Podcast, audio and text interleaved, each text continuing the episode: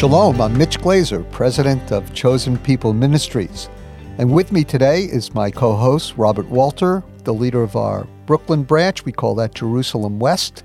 And uh, we'll be talking with Bobby about uh, Jerusalem and some of the great things God's doing in the Holy Land today. So welcome, Bobby. That's right, Mitch. Thank you so much, and shalom to you and shalom to everyone else. I'm very excited to talk with you today on the Chosen People. We are going to be talking about the history of the city from the days of Abraham and Isaac all the way up, tracing Jerusalem throughout the Bible. And I'll try and bring in some of the present, Bobby. Jerusalem is, is a biblical city. It's got a great history in Scripture. And then, of course, it is a future city where the Messiah will reign as king, but it's also a very important present city, the capital of Israel, of course, and it is um, filled with religious Jewish people and secular Jewish people. As we say in Hebrew, I'm going to teach everybody a Hebrew word, so listen carefully, Balagan, Balagan. It's a Hebrew word which means it's complex, and Jerusalem is very complex, and uh, we're going to learn more about it today. And we're also going to talk to Robin, Uh, one of our Chosen People leaders living in Jerusalem, and she's going to fill us in on what God is doing through the staff of Chosen People Ministries in Israel today. So I'm really excited about that, Bobby. Mitch, let's just jump right into the topic here of Jerusalem in the Bible. And really, one of the first uh, outright allusions to or mentions of this special region in the land of Canaan, way back in the time of Abraham and Isaac. It's found in Genesis chapter twenty-two. In Genesis twenty-two, we find God testing Abraham and calling Abraham to actually take his son, the son that he loves, Isaac, and then take him to Mount Moriah, this place that God would show him, Mount Moriah, and offer him up as a sacrifice. Now, ultimately, we see, you know, it's such a uh, an intense, harrowing account of uh, Abraham, you know, trusting God and having, you know, what many describe as uh, resurrection faith, uh, because he he knew, he trusted that this was the son of promise, as God said, but yet he would have to actually slay him. So he must have believed in some way that God would indeed resurrect or raise Isaac up, even if Abraham slayed him. Bobby, if I might add, actually, Uh, in rabbinic literature, uh, there are many who suggest that Isaac actually died on the altar that Abram built. That's right. Uh, when he saw the knife, and that he died of fear. Hmm. And so there is this whole death and resurrection motif, even in rabbinic literature. That's right. And it's significant, you know, the reason we mention it is because of this region, Mount Moriah, because as we follow the scriptures going forward, we see this Mount Moriah alluded to and mentioned a number of times. Eventually, jumping ahead a little bit, we see later in Second Chronicles three one that it was that place, Mount Moriah, where the temple would actually be built by Solomon. Yeah, speaking about the temple, in Exodus fifteen, verse seventeen, we read, "You will bring them and plant them in the mountain of your inheritance, the place, O Lord, which you have made for your dwelling. The sanctuary, O Lord, which your hands have established. The Lord shall reign forever and ever." And so God always had Jerusalem in mind as both the political and sacred capital of the Jewish people. Mm. Of course, the political uh, capital is where the king of Israel would reign. It's also the spiritual capital, and it's the spiritual capital because Jerusalem is where the temple would be built. I'm reading, Bobby, from uh, Deuteronomy chapter twelve, uh, verse ten. Uh, listen carefully. "When you cross the Jordan," Moses speaking to the Jewish people, mm-hmm. "and live in the land which the Lord your God is going to give you by inheritance, and he gives you rest from all your enemies around you so that you live securely, then it shall come about that the place in which the Lord your God will choose for his name to dwell, there you shall bring all that I command you." Now here's what the Israelites were to bring. That's why we know it's Jerusalem. "Your burnt offerings and your sacrifices, your tithes and the contribution of your hand, and all your choice votive offerings, which you will vow to the Lord." So clearly, God was giving the promised land to the Jewish people, but there also was a promised city. Mm-hmm. There was a capital city where the king would reign and where the sanctuary would be built, where atonement would be made for the Jewish people. This makes Jerusalem set apart and separate from all other cities in Israel and all other cities in the world. Exactly. Again, jumping ahead in Israel's history, we continue to see this special nature of Jerusalem as being the epicenter religiously, spiritually, but also, you know, politically, uh, with King David. Because for hundreds and hundreds of years, it was a, a mobile tabernacle. It wasn't established just in one place.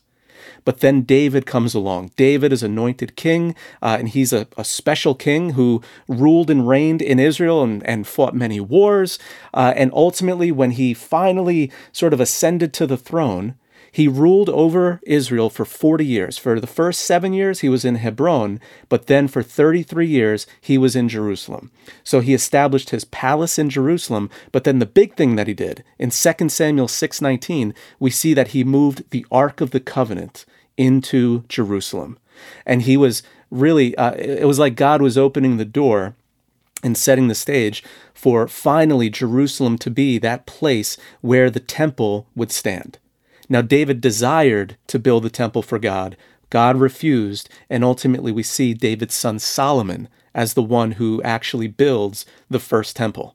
Right. It's so important to understand that God always had his hand on this little piece of geography. You know, there's no doubt that Jesus had a special relationship with Jerusalem.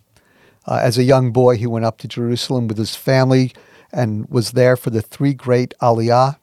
And these festivals are Passover, what we know as Pentecost, and the Feast of Tabernacles. Uh, every Jewish home was to send a representative male to the temple to worship at those three holidays. And then, of course, in Luke chapter nineteen and Matthew chapter twenty-three, we see that he wept over the city. Right. He mourned over the city. Uh, he mourned over the unbelief of Jerusalem. Why? Because Jesus, if anyone, knew the promises, it was him. We read in Romans chapter eleven, verse twenty-five, that in the last days, all Israel will be saved. And the only way of salvation is through Jesus the Messiah. So it means that the day is coming when the nation of Israel will turn from her sins and repent and believe that Jesus is the Messiah. At that stage, then Jesus will return. He will rule. He'll reign as king, and it will establish his throne in the midst of the holy city. So when Jesus was experiencing the unbelief of Jewish leaders in Jerusalem, I would imagine that that's why his heart broke, because he knew what was supposed to happen, right, and he understood that it wasn't going to happen at that point. Yeah, Mitch, I, I totally agree with you. Uh, it's always intrigued me to consider Jesus standing there, looking at Jerusalem in its current condition in his day, uh, and how they weren't ready. They missed the time of their visitation, and mm. it hurt him. He wept. He wept, and he yeah. he he said, "Jerusalem, Jerusalem, you who stone the prophets, uh, and and uh, behold, your city is being left to you desolate, and you will not yeah. see me again until." And that "until" is so important, because it lets us know that, yes, despite the the pain in his heart at that moment, he understood and he proclaimed in that moment that they would see him again. Jerusalem would see him again. And when they see him again, it would be by faith. It would be accepting him as the Messiah, because he said, "You won't see me again until you say, Baruch haba b'shem Adonai. Blessed is he who comes in the name of the Lord." And when we look in prophecy, when we look in the New Testament, uh, when we look in places like Zechariah and we consider the second coming, the return of Jesus, Jerusalem is the place where he returns. It's Jerusalem, right, according to Zechariah, where he sets foot on the Mount of Olives in Jerusalem as he returns. It's Jerusalem that's mentioned even beyond the second coming. Uh, when we get to, to that place where we're entering into the eternal uh, state in Revelation twenty-one, where John sees the holy city, the new Jerusalem, coming down out of heaven from God.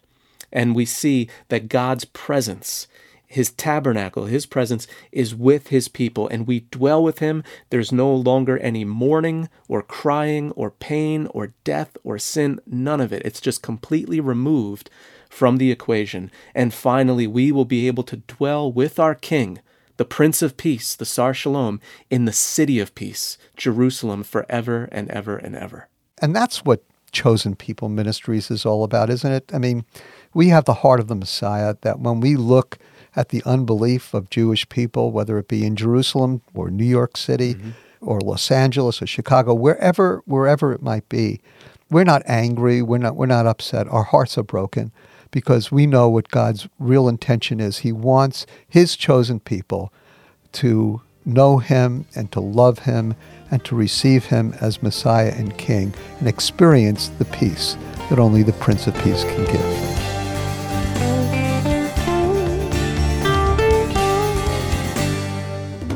Technology has given us an exciting new way to reach the Jewish people with the good news of Jesus, like never before. Prior to two thousand fourteen, we had to rely on billboards, buses, subways, and newspapers to get the word out. But now, with the advances of technology and your partnership, we can reach tens of thousands of Jewish people with a simple click of a button in this exciting digital age. So, learn more about our mission and help us continue reaching Jewish people over the internet by going online to chosen people dot com slash radio. That's chosen people dot com slash radio.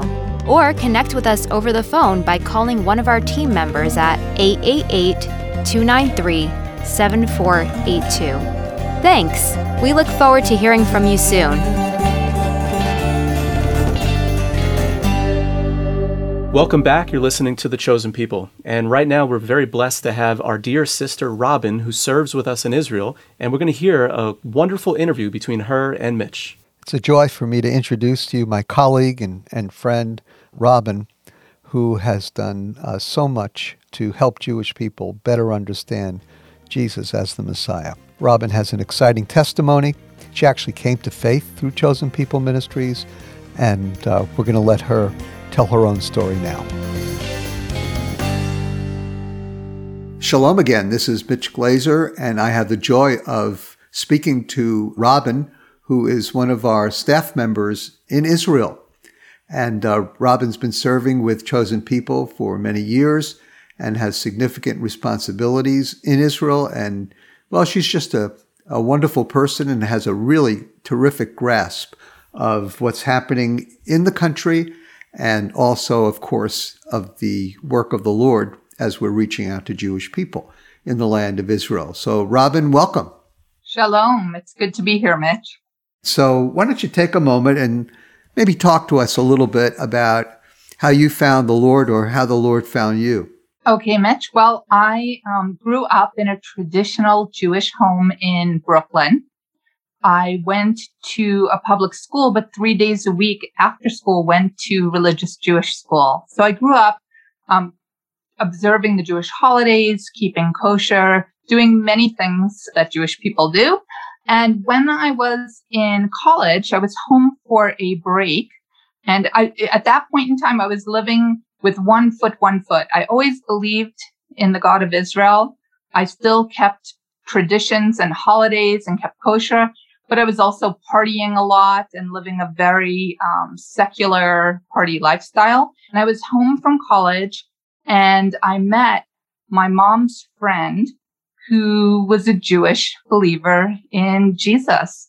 And she and her Messianic rabbi came to talk to me. His name was Michael Rydelnik. He was leading a Chosen People Ministries congregation at the time in Long Island near my parents' house. And they both shared with me about uh, Yeshua being the Messiah. And I did not want to hear it at all. I was quite furious um, that they could even suggest such a thing, because I had experienced anti-Semitism growing up in the name of Jesus. So I didn't want to hear it. But my mom's friend, she was great. And she would come over all the time and share with me a prophecy. And I would get upset with her, and she would just laugh and say, okay, you had enough for now.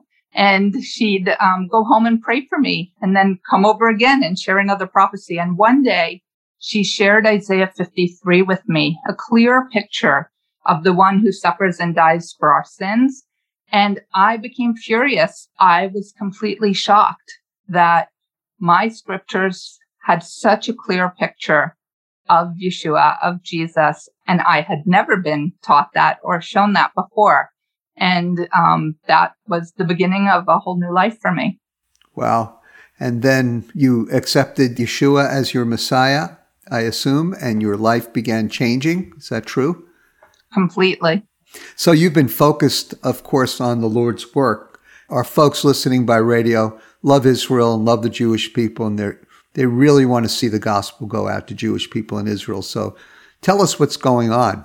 Yeah, it's really exciting because having lived here in a time period when there were approximately two thousand believers in Israel, and most of us came in from outside, and now the numbers range. Some people say twenty thousand, some say thirty thousand, but we have a whole generation of believers that were born here and raised here. And the gospel is going out. We have two ministry centers here and almost twenty staff. And through events, through relationships, we're able to talk about Yeshua in a way that in the past, if you mentioned Yeshua, someone would almost run away from you or fear you. Now people are more curious. Why, why do you believe that? How did that happen? And there's a lot of opportunity to plant some really good, solid seeds for the gospel. And we've seen people come to faith. Well, that's fantastic. Now, Robin, we've had some really tough times in Israel recently. We've had a, an eleven-day war with Gaza. We've had, of course, the, the missile attacks as part of that war. We've also had really uh, testy elections and a transition from Netanyahu to Naftali Bennett and Yair Lapid. And now we've had an increase in COVID cases again. You know, Israelis are viewed as survivors. You know, they just keep on keeping going. And so what's what's the mood in Israel right now, Robin, uh, in light of some of these difficulties? It has been very up and down, very up and down. From our last intense closure, people were, like many people around the world, just tired of these lockdowns. And our lockdowns were quite strict, and they were often enforced. So people, you know, there were times people were very down, very lonely. It is a very relational country, and they love to crowd each other and hug each other um, more than almost any place I've ever been. So th- there were a lot of times that were lonely and hard, and people were frustrated. Then it all opened up again, and people are resilient. And in a day, it seemed like it never happened. And people were out, and the cafes were flooded, and the parks were full of laughter. Um, and, you know, we reopened our center and planned events, and then boom, rockets came in numbers we've never seen at once before. Like they were throwing, instead of a few rockets at a time at a city, we were getting one hundred to one hundred thirty within a few minutes on Tel Aviv, on Terrible. Ramat Gan, on places Um, where our staff live and where we have centers, and the places right outside Gaza, Sderot, where we care for so many elderly and Holocaust survivors, and Ashkelon, they were bombarded constantly with rockets. So suddenly all that joy and exuberance went into hiding in bomb shelters. And then that stopped, and we came out, and life started opening and becoming normal again. And now there's the disappointment of seeing this new variant um, spreading. So it's it's up and down. I think people are mostly trying to stay in the positive mode right now and be hopeful. The same with the government change. I think for the most part, people are trying to be hopeful of good things ahead, but not everyone is sure it will hold either. You know, we've had so many elections in the past two right. years. Right. And so there's hopefulness now, and I think people are hanging on to all the positive, but there's also a little discouragement. It's very hard to travel. Our families can't come visit us. There's still a lot of restrictions. Wow. Well, Robin, I want you to know that our listeners are going to be praying for you, for Chosen People Ministries in Israel. People who are listening, again, love Israel, love the Jewish people, and we're going to pray for the peace of Jerusalem. Psalm one twenty-two, verse six. When we pray for the peace of Jerusalem, we're really praying that the Prince of Peace will reign and live in the hearts of those we're praying for. So, Robin, thank you so much for joining us uh, from Israel, and we do pray God's richest blessings on your life and ministry. So, shalom. Shalom.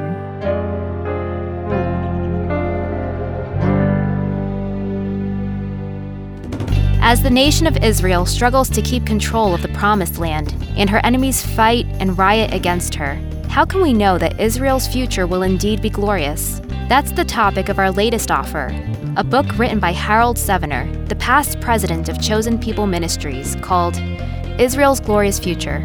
Explore the ancient prophecies that reveal the faithfulness of God's everlasting covenants with His chosen people in this concise guide. Request your copy of Israel's Glorious Future today by visiting us online at chosenpeople.com slash offer. That's chosenpeople.com slash offer. Or ask for Harold Sevener's book when you call eight eight eight, two nine three, seven four eight two. We look forward to hearing from you soon. Today on The Chosen People, we've been talking about Jerusalem. We were able to meet with Robin, one of our leaders in Israel. But right now, Mitch, I wanted to talk to you about a book that Randall Price wrote called What Should We Think About Israel? Yeah, it's a wonderful book. It's uh, I, I got one one chapter in, in the book on Jerusalem, and the rest of the book is, is terrific. Randall teaches at Liberty University, and he's just a fantastic archaeologist and scholar. Mm-hmm. But I wrote the chapter on Jerusalem as the capital of Israel uh, because, as we all uh, know, the U S finally recognized that Jerusalem was the capital of Israel. A lot of people tell me, we hear the United States made Jerusalem the capital of Israel. I say, I tell them that's not exactly what happened. You know, the U S cannot actually make another country's city a capital. It has always been the capital mm-hmm. of Israel in the Bible and always been the capital of Israel with the modern state of Israel. It's actually mentioned eight hundred times in the Bible, mm. Jerusalem. six hundred sixty verses are in the Old Testament, one hundred forty-two in the New Testament. There are four hundred sixty-five references in the Old Testament and twenty-four in the New Testament uh, to Jerusalem in one way or another, mm-hmm.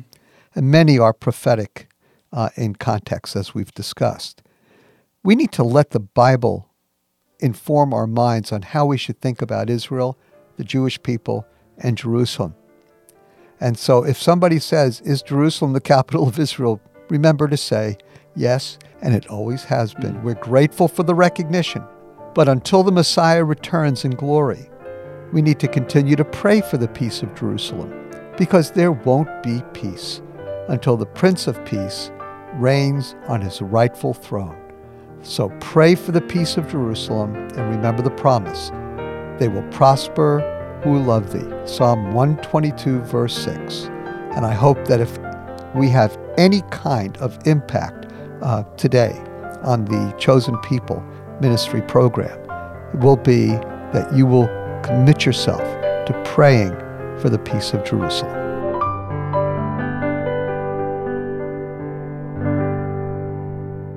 Well, thank you for joining us today. And if you would like to learn more about Israel and her history, or if you'd like to discover how you can partner with Chosen People Ministries, then let me encourage you to stop by our website. You'll find a variety of resources available, and you can even sign up for our special Inside Israel newsletter. Just go to Chosen People Ministries at chosenpeople.com slash radio. And now, to close us with the Aaronic benediction, here's Mitch Glaser once again. Yivrechecha Adonai v'yishmerecha. Ya'er Adonai panav alecha v'yikunecha. Yisa Adonai panav alecha V'yasem lecha shalom. May the Lord bless you and keep you. May the Lord lift His countenance upon you and be gracious to you. May the face of the Lord shine upon you and give you peace. B'Shem Shel Yeshua HaMashiach, Sar Shalom. In the name of Jesus the Messiah, the Prince of Peace.